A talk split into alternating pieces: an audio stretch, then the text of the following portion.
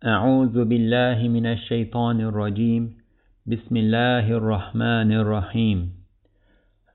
الحمد لله رب العالمين. والصلاة والسلام على سيدنا محمد وعلى آله وصحبه أجمعين.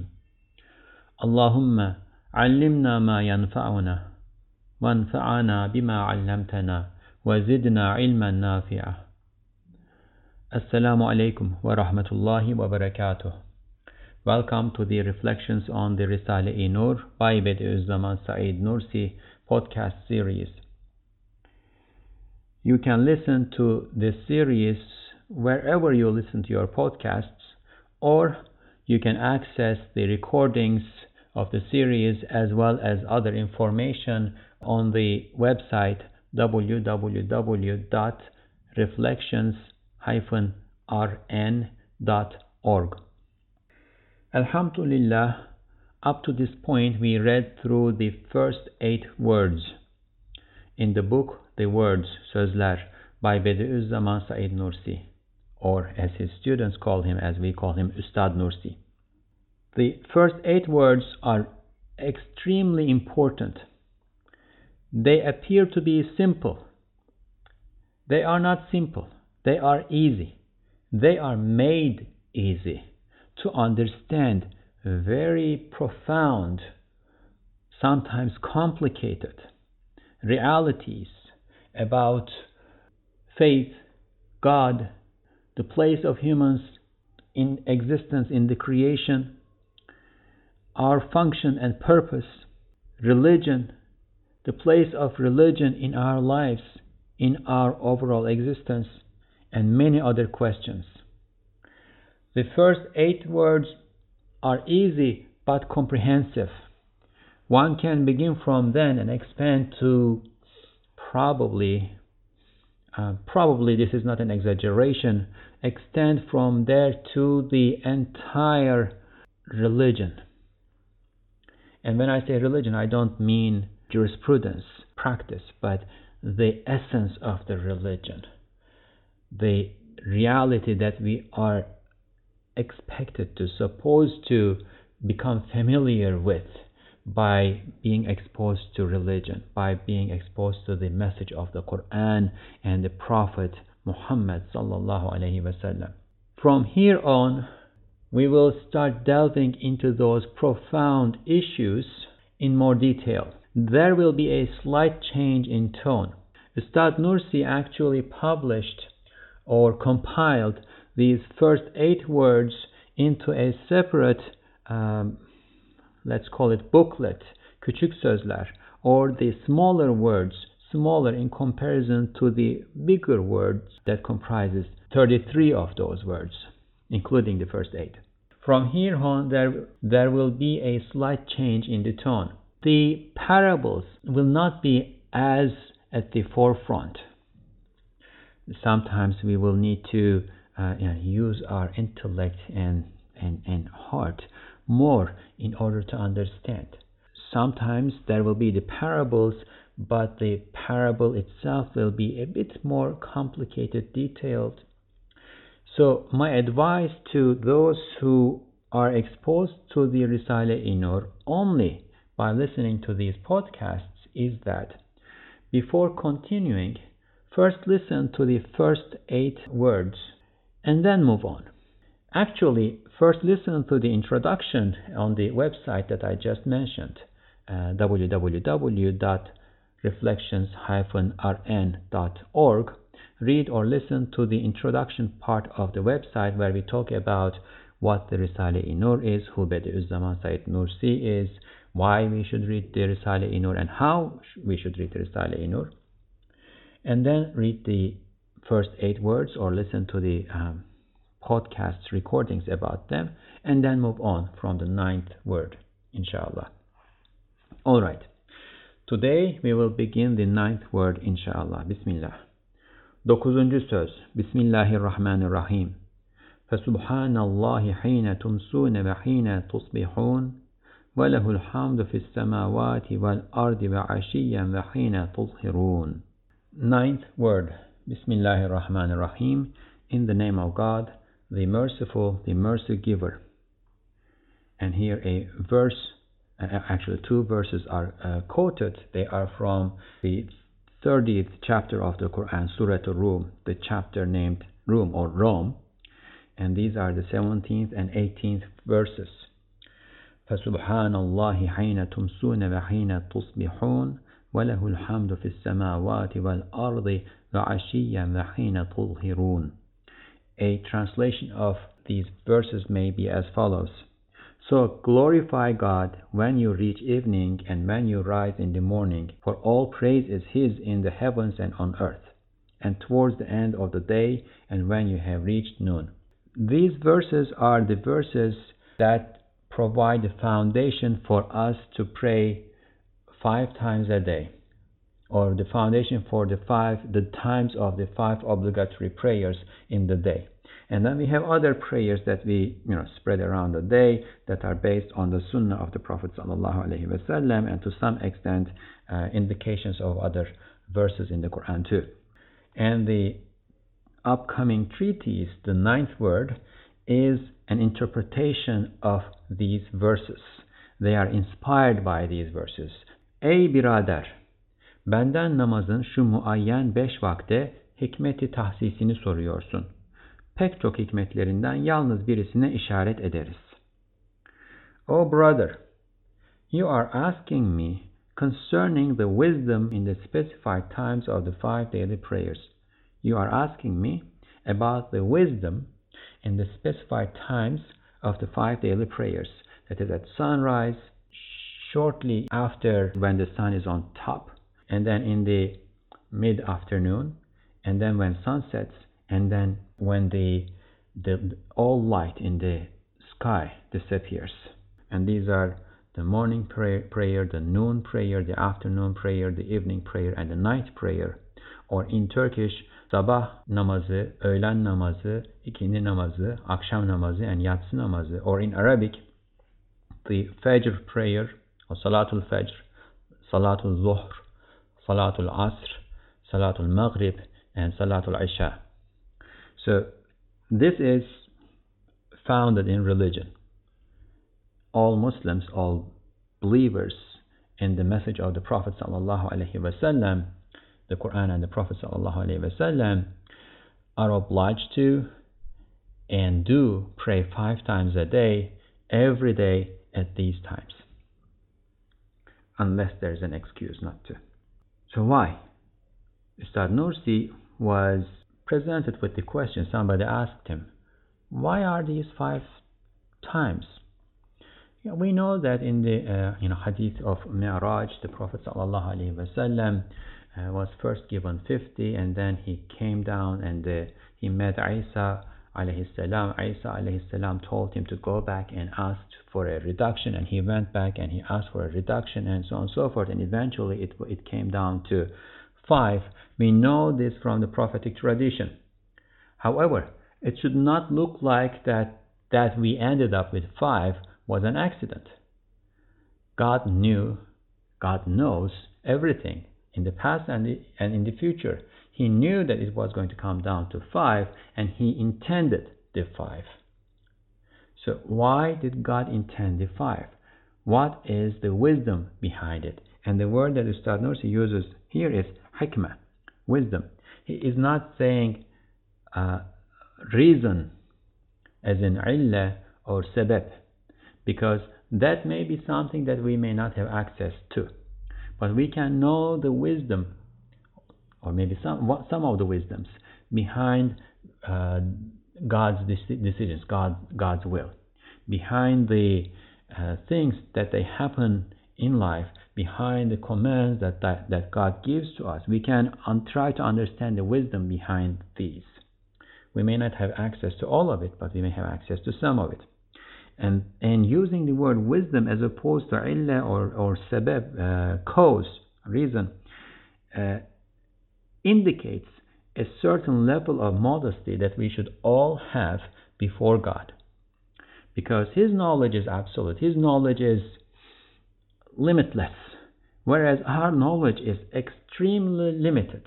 We cannot understand with our extremely limited knowledge all the reasons, all the causes, all the wisdoms that He intends with His absolute knowledge.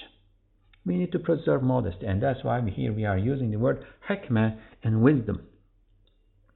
And in the same line, Ustad Nursi continues and says, I shall point out only one of the many instances of wisdom in these particular times for daily prayers, for the five daily prayers. Evet, her bir namazın vakti mühim bir inkılap başı olduğu gibi azim bir tasarruf ilahinin ayinesi ve o tasarruf içinde ehsanat-ı külliye ilahiyenin birer makesi olduğundan Kadir-i Zülcelal'e o vakitlerde daha ziyade tesbih ve tazim ve hadsiz nimetlerinin iki vakit ortasında toplanmış yekunine karşı şükür ve ham demek olan namaza emredilmiştir. Şu ince ve derin manayı bir parça fehmetmek için beş nükteyi nefsimle beraber dinlemek lazım. So these are two sentences. The first sentence is actually a definition of salah or prayer. the obligatory prayers. Therefore, we should read it very carefully. All else or most else in this treatise is going to emanate from that definition. Yes, like each of the times of prayer marks the start, beginning of an important revolution. So, what kind of revolution are we talking about? Well, it is a change from a stage in life to another stage in life. And this will become more clear as we read through the treatise. So also is, that is, each of these times are each a mirror to divine disposal of power, i.e., what happens in the creation through God's use of His power, and to the universal divine bounties, the bounties, the blessings that God showers on us on the creation within that disposal. Thus, more glorification and extolling of the all powerful one of glory have been ordered at those times, and more praise and thanks for all the innumerable bounties accumulated between each of the times, which is the meaning of the prescribed prayers. So the translation is a bit warped. We are ordered the five daily prayers, which mean increasing tasbih and ta'zim, and therefore presenting our gratitude and praise to God. Tasbih means saying Subhanallah, glory be to God, and ta'zim is Allahu Akbar, uh, declaring, pronouncing that God is the greatest. So prayer means increasing our tasbih, glorification, and ta'zim declaring the greatness of God and presenting our gratitude and praise to God in an increased way, in an intensified way, at particular times in the day, and these particular times are each marking the beginning of a great event, great transformation in the day, and they also are mirrors of great, tremendous events that are the consequence of the disposal of God's power, and that God is an all powerful God full of majesty, Zuljalal. And these moments, these times in the day are also mirrors of the bounties or the times, the disposal of universal bounties that God showers on us. That was another attempt to translate this long and profound sentence. What is prayer? Prayer is increasing our glorification to God, increasing our expression of gratitude and praise to God at certain times in the day, and these certain times mark important, significant, great transformations in the day, and those great, great transformations in the day are also mirrors of great events, happenings in the creation that are indicating acts coming from God's power and the bounties, the disposal of the bounties that God bestows upon us.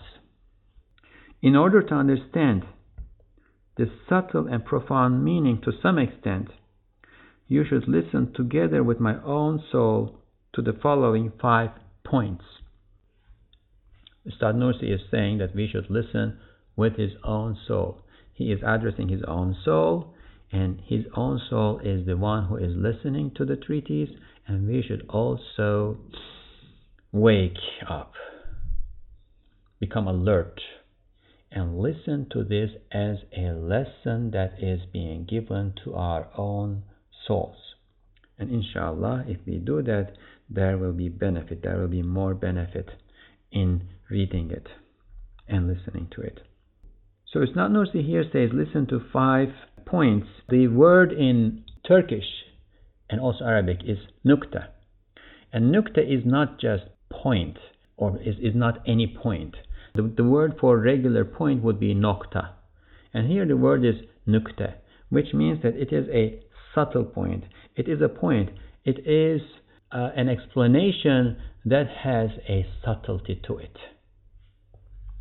So these are five subtle points. First subtle point. Namazın manası Cenab-ı Hakk'a tesbih ve tazim ve şükürdür. This is a key sentence. If we internalize the key sentence, understand and internalize the key sentence, it's going to be easier, it's going to become easier to move on to other explanations, other meanings and ideas that are being presented to us in this treatise.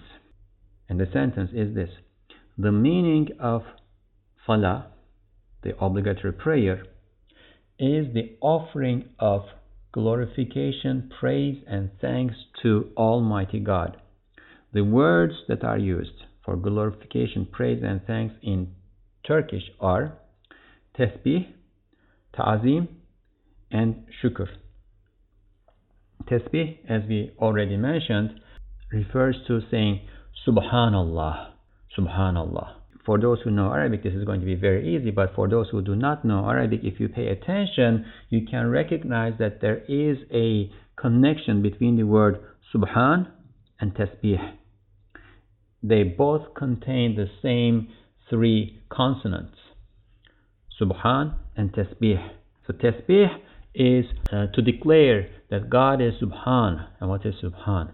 It's difficult to uh, translate, but what we mean is that, or one of the meanings of this is that God free from, above, beyond any defects.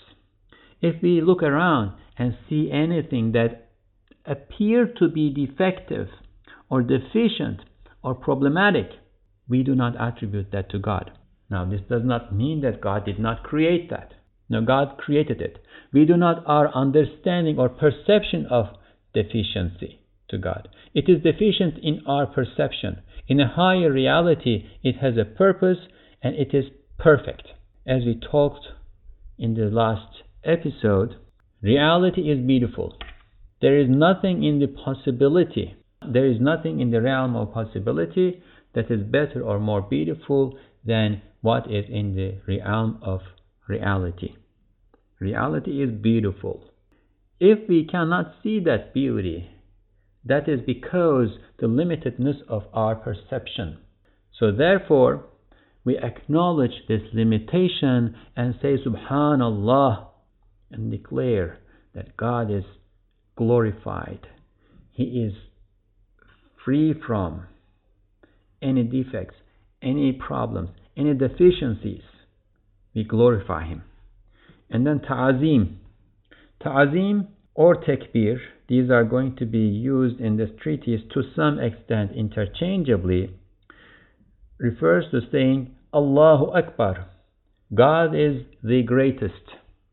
We do not understand this as a matter of comparison between the creation and the creator and then saying acknowledging that that the creator is greater than what is in His creation. We do not have a, any way to understand the greatness of God other than building this concept of greatness by recognizing great things around us and then developing that as a concept in our intellect. Therefore, when we think, we to some extent are bound to think through the creation, through the contemplation of the creation. However, we also need to understand that God is not comparable to anything in His creation. Therefore, when we say Allahu Akbar, we mean something more than a comparison between what He has created and what He is. God is the greatest. What it means is that it, He is greater than even the greatest thing that I can possibly think of. Understanding that we cannot fully understand God, let alone quantify God. And may God protect us from going that way. When we say greater or greatest, we are not talking about a form of quantification. We are perhaps sifting through all the creation that we have learned about up to the point that we are we are in life thinking contemplating the greatest among them building this notion of greatness in our heart and then declaring that God is infinitely greater than that too. And then shukr, gratitude or thanks. This is about recognizing the bounties that He has bestowed on us and on the rest of the creation. On us part is easy, but as humans, we have the ability and responsibility to recognize the bounties that God bestows upon the entire creation too, because none, none other than humans in the creation have that capacity to the capacity to the degree that humans have. And that is something that we need to try to build up to. We need to aspire for. So, tasbih, ta'zim, and shukr, and the expression that we use as a keyword in order to express our shukr that we learned from the Prophet ﷺ is Alhamdulillah. So these are again Subhanallah, Glory be unto God. Allahu Akbar. God is the greatest.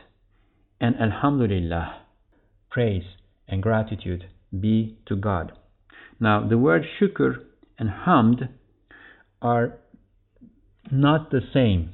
Similar but not the same, but sometimes we may see them being translated with the same words in English as gratitude or thanks.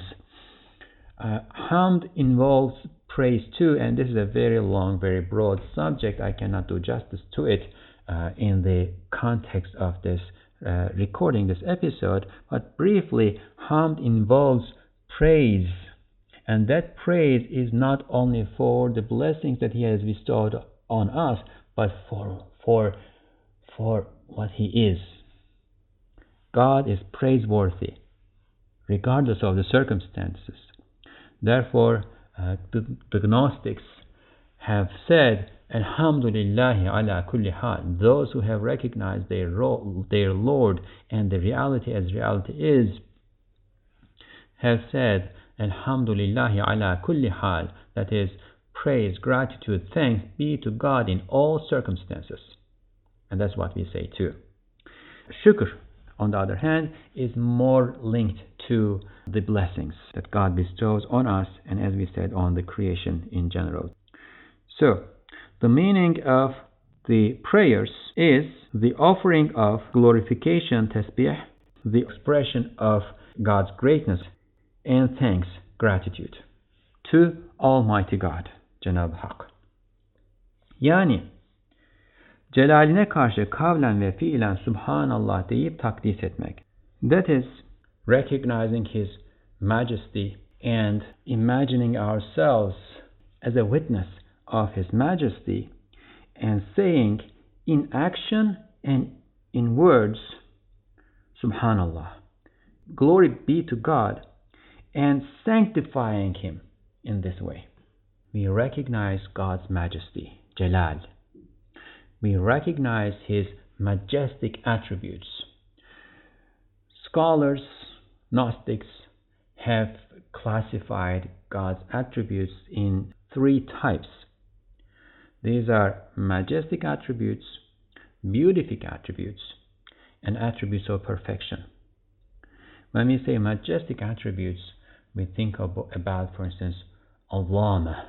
God is Azim. God is tremendous. We think about power. God is powerful, all powerful, Qadir. We think about the overpowering quality of God's power. God is Al Qahhar. When we think about the beatific attributes, for instance, the easiest one, I guess, is that we think about God's mercy. God is merciful and God is the mercy giver.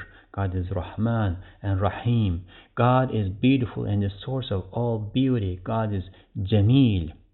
God is gentle in dealing with His creation. God is Latif. God is forbearing. God is Halim. So these are all beatific attributes. And the attributes of perfection can either be attributes that combine these two aspects in one notion or when we think of these aspects together in combination. So, this is what we need to understand when we say that we imagine ourselves as witnessing God's majesty in this sentence, Jalal. That's a good word to learn uh, in the Arabic too, because we say majesty, but it doesn't fully convey the meaning that, that God has chosen to refer to Himself. Jalal, majestic. We imagine ourselves witnessing the majesty of God, witnessing His majesty, and we say in words and also in action, Subhanallah, glory be to God, and we sanctify Him. So, this is part of the prayer.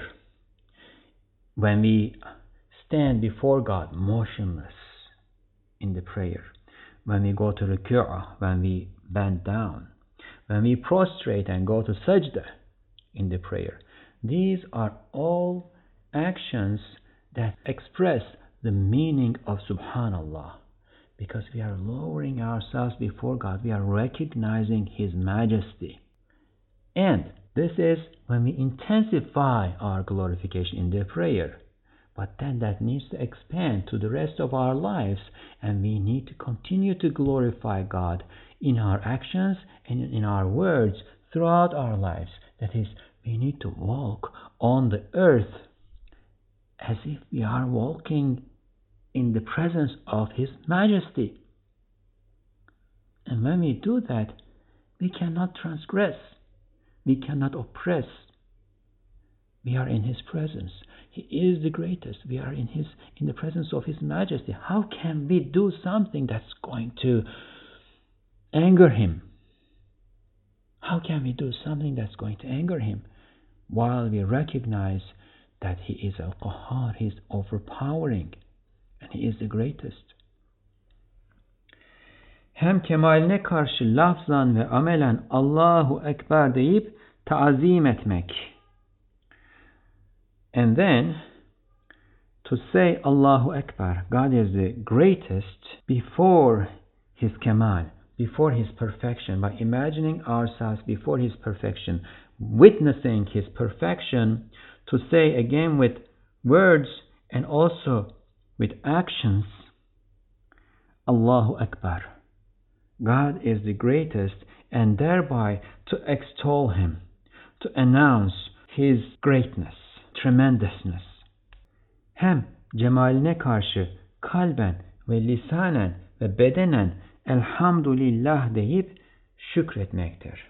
And then before his beauty, witnessing his beauty, witnessing his jamal, to say, and here there's a subtle but very uh, important and beautiful nuance, to say by words with our bodies and with our hearts. So this needs to be recognized, especially in the heart, witnessing His beauty to say with our hearts, with our tongue, and with our bodies, Alhamdulillah, praise and thanks be to God and to thank Him. Demek tesbih ve tekbir ve hamd namazın çekirdekleri hükmündedirler. Therefore, that means tesbih, glorification, tekbir, uh, extolling or, or pronouncing the greatness of God, and hamd, praise, are like seeds of prayer. They have the function of what a seed has for a tree, for a plant, for the prayer, or that the relationship that a seed has with the tree, these three concepts have that relationship with the prayer. In the prayer, tasbih, tekbir, and hamd are like the seeds of the prayer. If we sow good quality seeds in the prayer, we reap their benefits when they grow up and, and bloom. Ondandır ki namazın harekat ve ezkarında bu üç şey her tarafında bulunuyorlar. Because of this, these three things are everywhere in the prayer, in its actions and in its utterances. They are everywhere in the actions and utterances that we do in order to perform our prayers. Hem ondandır ki namazdan sonra namazın manasını tekit ve takviye için şu kelimat-ı mübareke 33 defa tekrar edilir. And also because of this, we repeat these three blessed words, that is Subhanallah, Alhamdulillah, Allahu Akbar, 33 times after the prayer in order to reaffirm and consolidate or strengthen the meaning of the prayer. Namazın manası şu mücmel hülasalarla tekit edilir. The meaning of the prayer is reaffirmed with these three concise and comprehensive summaries with these three summaries that contain the essence in them in short form, but very comprehensively and concisely. So, to sum this up, in this first subtle point, we are trying to understand the meaning of prayer. And once we understand the meaning of prayer, that meaning or the understanding of that meaning is going to help us understand the allocation of the precise times for each prayer in a day, inshallah.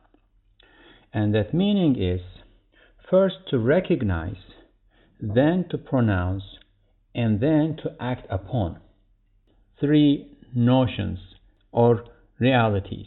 And these are tasbih, takbir or ta'zim, and tahmid of God. That is, to glorify God, to extol God, to pronounce His greatness, and to express gratitude and thanks and praise to and for God. And these are like seeds in the prayer. The prayer shoots from and blooms from those seeds. İkinci nükte. Now we will move on to the second subtle point. İbadetin manası şudur ki, dergah-ı ilahide abd, kendi kusurunu ve acz ve fakrını görüp, kemal-i rububiyetin ve kudret-i samedaniyenin ve rahmet-i ilahiyenin önünde hayret ve muhabbetle secde etmektir. Now first we talked about the meaning of salah, prayer. And what is salah? It is a form of worship. Now we will try to understand what worship is. What is that relationship that we build by pronouncing certain things, by saying certain things, and doing certain things while addressing our Lord? Worship, ibadah.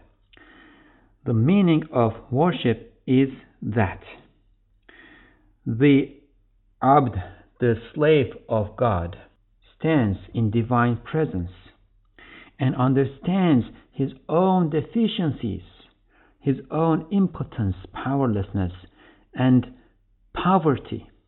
He sees these and he goes to prostration. He prostrates before the perfection of lordship and the power of the eternally besought one and divine mercy in a state of awe and love.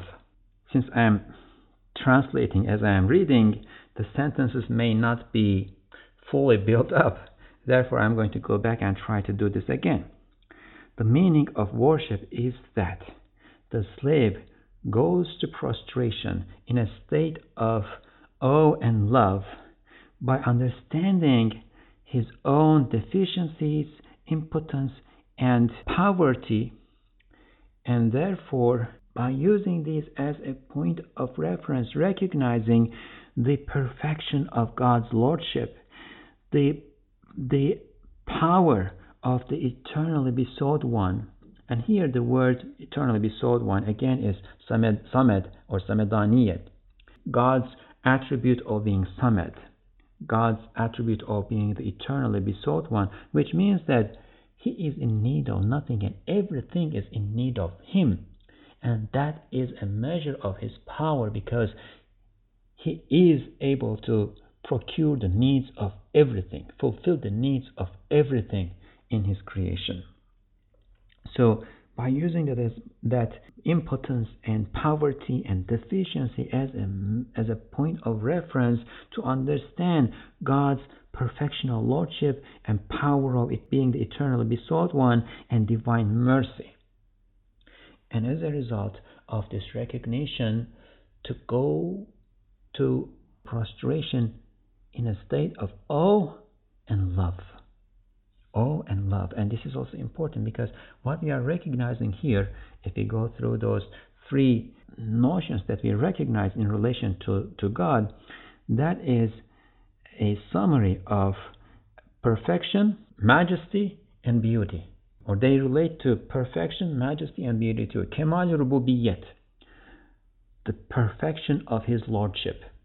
That is His perfection. That relates to His attributes of perfection. Kudret Samedaniyet, power of being eternally besought one, that relates to His majesty. Rahmet Ilahiye, divine mercy, that relates to His beauty or beatific attributes. So everything is being built up uh, on one another, or there is a particular structure that is being followed in each of these nuktas that are built on those three seeds. Because as we said before, we say Subhanallah in recognition of, by witnessing God's majesty. We say Alhamdulillah by witnessing God's beauty, and we say Allahu Akbar by witnessing God's uh, perfection, Kamal. And for this reason, Ustad Nursi insisted, this is a tangent, and for this reason, Ustad Nursi ins- insisted that uh, when he and his students did the tasbihat after the prayer, which is the sunnah, the practice of the Prophet ﷺ, he would insist that they start saying Subhanallah by saying Zul Subhanallah. That is Subhanallah for the one who is the owner of majesty. And then Zul Alhamdulillah. That is Alhamdulillah for one who is the owner of all beatific attributes. And then Zul Kamali Allahu Akbar, that is Allahu Akbar for the one who is perfect, who is the owner of perfection. So the slave of God recognizes his own deficiency, his own impotence, and his own poverty. And then he recognizes the perfection of God's Lordship, the power of the eternally besought one, and the divine mercy. He recognizes all of these. And then this leads him to a state of awe and love, awe for his majesty and perfection, love for his beauty and perfection, and then also awe for his beauty and love for his majesty too, which then combines together in his perfection. This is worship. Worship is not something that we do because we are obliged to do. We are obliged to do. But it should not be something that we do because we are obliged to do. We should not be able to not do it. We should not be able to not do it because once a person, once a human being recognizes his majesty and beauty and perfection, one cannot help but be filled with a sense of awe and love. And once a person is filled with that sense of awe and love, one cannot help but go to prostration before His majesty, before His beauty, and before His perfection. So, this is a definition that Ustad Nursi is offering to us in this subtle point, the second subtle point. Yani rububiyetin saltanatı nasıl ki ubudiyeti ve itaati ister, rububiyetin kutsiyeti, paklığı dahi ister ki abd kendini, kendi kusurunu görüp istiğfar ile Rabbini bütün nekaisten pak ve müberra ve ehli dalaletin efkar batlasından münezzeh ve mualla ve kainatın bütün kusuratından mukaddes ve muarra olduğunu tesbih ile Subhanallah ile ilan etsin. Now we are going to go through these one by one. Subhanallah, Allahu Ekber, Alhamdulillah. We are going to open each one of these up. That is, in the way that the power or sovereignty of lordship requires slavehood and obedience, subjection, subordination, and obedience, so does the sanctity and purity of lordship require that the slave declares his Lord pure and free from all deficiencies, and above and beyond the false ideas of the people of misguidance, the false notions that the people of misguidance attribute to him, by asking for forgiveness upon seeing his own deficiencies, and by glorifying his Lord through tasbih, that is, by saying Subhanallah. Again, what do we intend when we say Subhanallah? Glory be to God we intend one to see our own deficiencies, mistakes, sins, rebelliousness, disobedience, oppression on ourselves and on other people, and the list can go on. Seeing this, recognizing this, acknowledging this, and asking for forgiveness, and then turning to reflecting on our Lord and seeing that he is above and beyond all deficiencies and the false ideas that people of misguidance attribute to him cannot reach him. That's just their misconceptions, and he is above and beyond all of those. We just turn to him and recognize him in his perfection. He is much higher than them. And he is also above and beyond the defects and imperfections that we may be perceiving in the creation, we take all of those and put them on the side and recognize, acknowledge, and pronounce that our Lord has nothing to do with them. They are misconceptions, they are misperceptions, they are not the reality that emanates from Him. And this is also a matter of adab, etiquette before God. We recognize this, but sometimes our intellect or compulsive souls or the Satan may be taking our thinking, maybe thinking our reflections to places where we may attribute attribute those to God. And we may all fall into this trap. We get sick, and then we may complain about sickness. And while complaining about our sickness, we may, without recognizing, actually be complaining about our Lord. For He is the one we know who gave that ailment to us. So the good etiquette requires to recognize that if He gave it to us, there is, there sure is, there absolutely is a benefit in it for us. And in the larger picture, in the bigger picture, it is something good and beautiful. Sometimes we may see these disasters. An earthquake, let's say, happens somewhere, or there is a flood, and we see people dying and babies crushed under boulders and whatnot. And then we cannot sometimes, we may sometimes not help thinking, oh God, why is this? No, we don't do that. We recognize immediately that God is above and beyond anything that we may think of to be ugly in the creation. It is ugly in our perception. To give a more concrete example, let's see that we are passing by a garbage can and the garbage has not been collected for a few days and there's organic matter that is rotting in the garbage can and it smells horrid. So we think that, wow, this is horrid, this is really ugly. And if we are not trained, if we have not trained our uh, compulsive souls, evil commanding souls, to have good etiquette before our Lord, Satan may even come to us and maybe convince our uh, compulsive soul to think, did God create this? Well, what we need to recognize again is that this is something in actually beautiful in that bigger picture. We may not see all the wisdoms behind it. But let's say one of the wisdoms might be that although it smells horrid and it's such an ugly thing for us, there are probably millions, maybe billions of bacteria that are enjoying at that given moment, at that very moment, that are enjoying that rotting matter. And they are alive, and this is their rizq, this is their provision. And that is beautiful because although it smells horrid to us, that is our perception. It, is, it does not smell horrid to the bacteria. It does not smell horrid to, let's say, the chicken who might be in there eating the worms that might be eating the bacteria.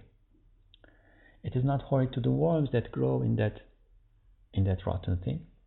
And also another wisdom that we can attribute to this is that what would happen what would happen if it, if it did not rot? If it stayed there forever? Earth is let's say 5 billion years old if all organic matter that, that God created on earth just kept accumulating, what would happen?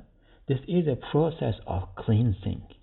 This is a process of cleaning, and it is beautiful. So, this is just a small example as to what the cognitive process that we employ should we in relation to what we observe around us if it appears to be ugly or bad or deficient in some respect, we say no. The given, the starting point is, as we said in uh, our previous episode, the, the starting point is that reality is beautiful. If we don't see it beautiful, if we see ugly, there is something that we are missing in the picture.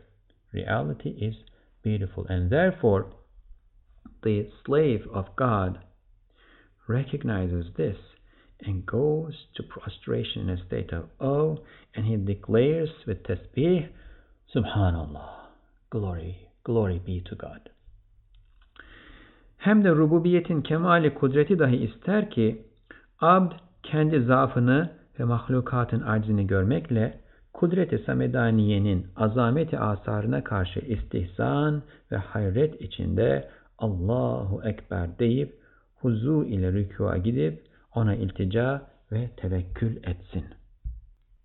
Then the perfection of the power of lordship entails or demands that the slave recognizes his weakness and the impotence of all that is in the creation and, and then recognizes the tremendousness of the products of the power of the eternally besought one and sees, perceives the beauty in the tremendousness and in a state of awe and wonder, he says, Allahu Akbar, God is the greatest, and is filled with humility, and in that state he goes to ruku', he bends down and seeks refuge in his Lord and puts his trust in him.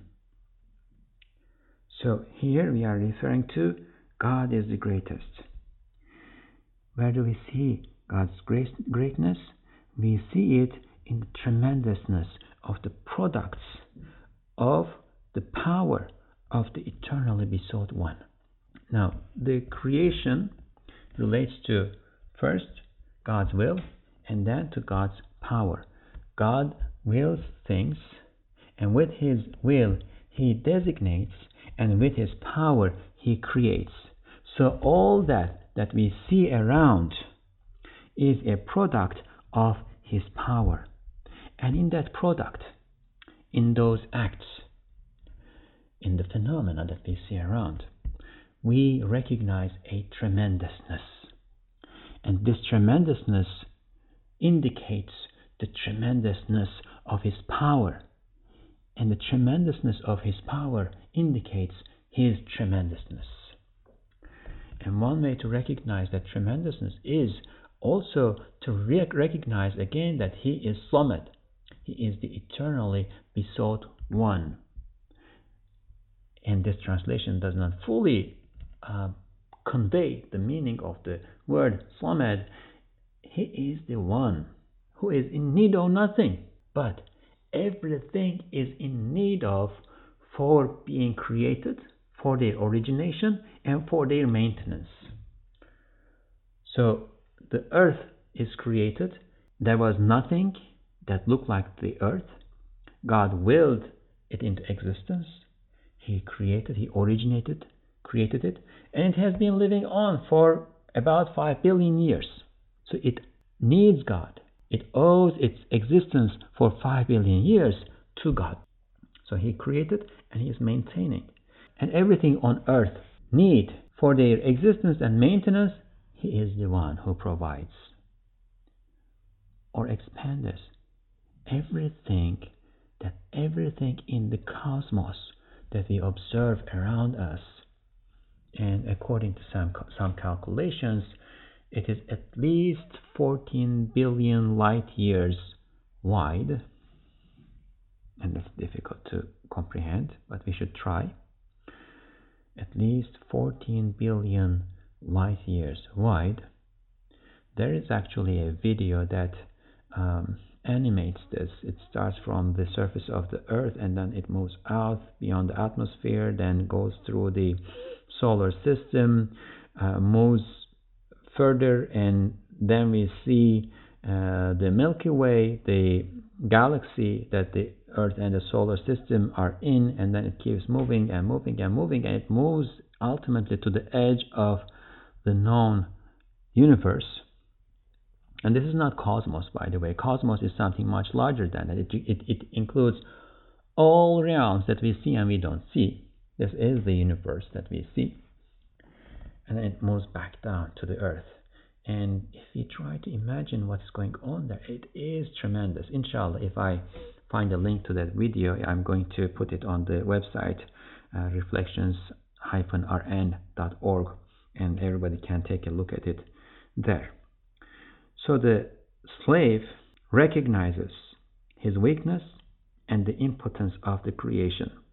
Left to their own means, they are all doomed whereas they are all being taken care of and they are being taken care of in a majestic way. So the slave recognizes then the tremendousness in the power that is disposing all that is out there in the in existence and that is procuring the needs of taking care of all that is out there in existence and he says allahu akbar god is the greatest and he goes to ruku' in a state of humility and he takes refuge in his lord and he puts his trust in his lord why is he taking refuge and putting his trust in his Lord? Because he knows that there is no other power out there. He is the only, only source of all power. He is all powerful. One who finds refuge in him does not need anything else. One who is left without him cannot find anywhere to take refuge. Hem rububiyetin nihayetsiz hazine-i rahmeti de ister ki Abd kendi ihtiyacını ve bütün mahlukatın fakr ihtiyacını, ihtiyacatını sual ve dua lisanıyla izhar ve Rabbinin ihsan ve inamatını şükür ve sena ile ve elhamdülillah ile ilan etsin. Now we came to the third notion which relates to Alhamdulillah, thanks, gratitude and praise be to God and to God's beatific attributes. and the treasure of mercy of the Lordship that is unlimited entails, requires, demands that the slave should expose his own need and the need and poverty of the entire creation with the tongue of imploring and supplication, and that he declares the blessings and bounties of his Lord in a state of gratitude and praise by saying Alhamdulillah. Once again, the unlimited treasure of mercy of the Lordship requires that the slave exposes his own need and the need and poverty of the entire creation with the tongue of imploring and supplication. And then he also declares, announces the blessings and bounties of his Lord in a state of thankfulness and praise by saying Alhamdulillah. Here there is an emphasis on exposing and declaring. God has bestowed us and the entire creation with all these blessings, and our job is to acknowledge it, to see it, to recognize it, to acknowledge it, and then also to declare it. And this declaration is a universal declaration. The ant praises his Lord and declares the blessings that are on him by living. And there are some ants that cut leaves and take it to their nest, and there they grow uh, some kind of fungus on the leaf and then eat the fungus. By eating that fungus and benefiting from it and moving on to cut other leaves, the ant declares the bounties that are on him from his Lord. As for humans, this is one aspect of our existence. By eating the food, nutrition, eating food that is from good sources and then benefiting from it and showing it in our bodies through our health and actions and just just by being this is one aspect of our gratitude and thankfulness but also by using our intellect and then declaring the, this through our tongue by by saying it by announcing it before the entire creation, before the angels. God asked Adam alayhi salam the names of things and he named them all. The angels could not do it. The angels do not have the ability to witness, taste, and witness all the bounties that God bestows on His creation. They are limited. Whereas our, our human nature is comprehensive and therefore we can recognize all the bounties. Not all of us, but all together as humanity, we can recognize all the bounties and the Prophet ﷺ was taken from earth to what is named Qab Qawsain, the, the distance between the, the wood and the string of a bow. Two of those.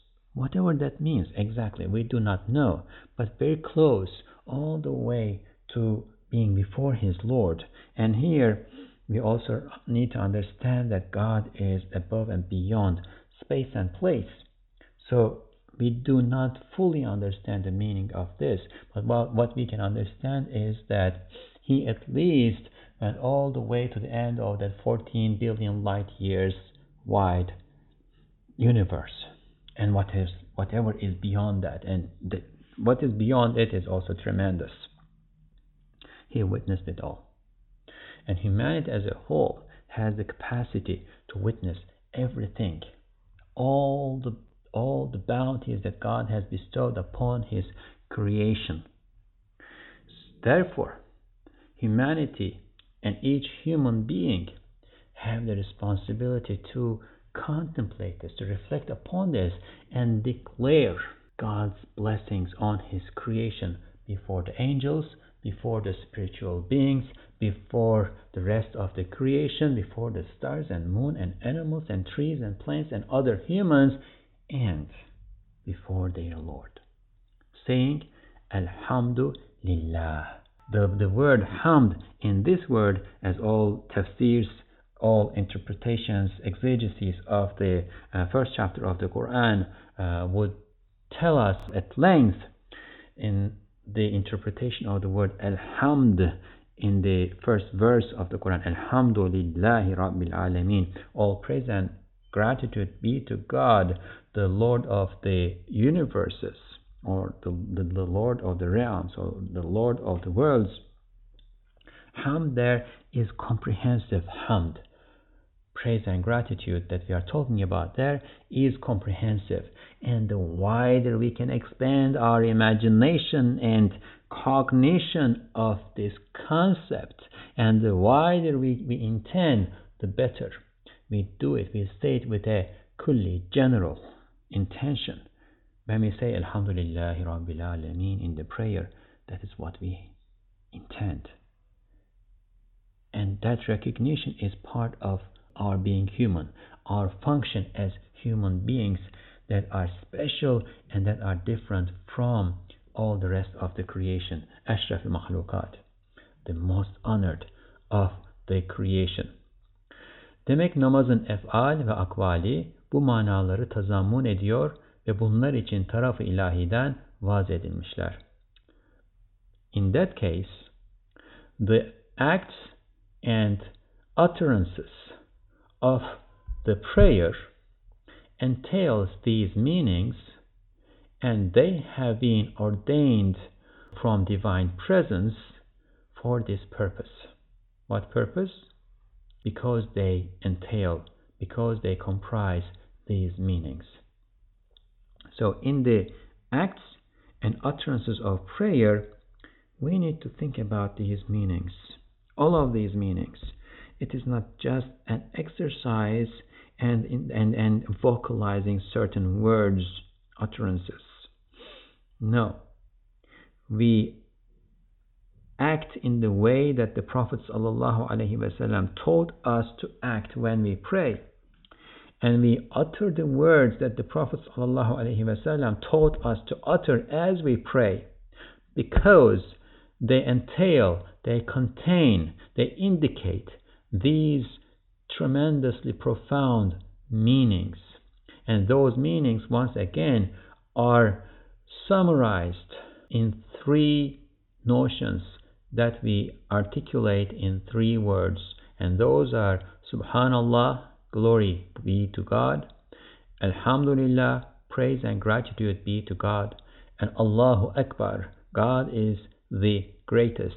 These are the seeds of worship and therefore prayer, which is a comprehensive and essential form of worship that God taught us and obligated on us. Inshallah, we will stop here and in the next episode, we will continue with the third subtle point of the ninth word. There are five subtle points altogether, but the um, fourth and fifth ones are longer.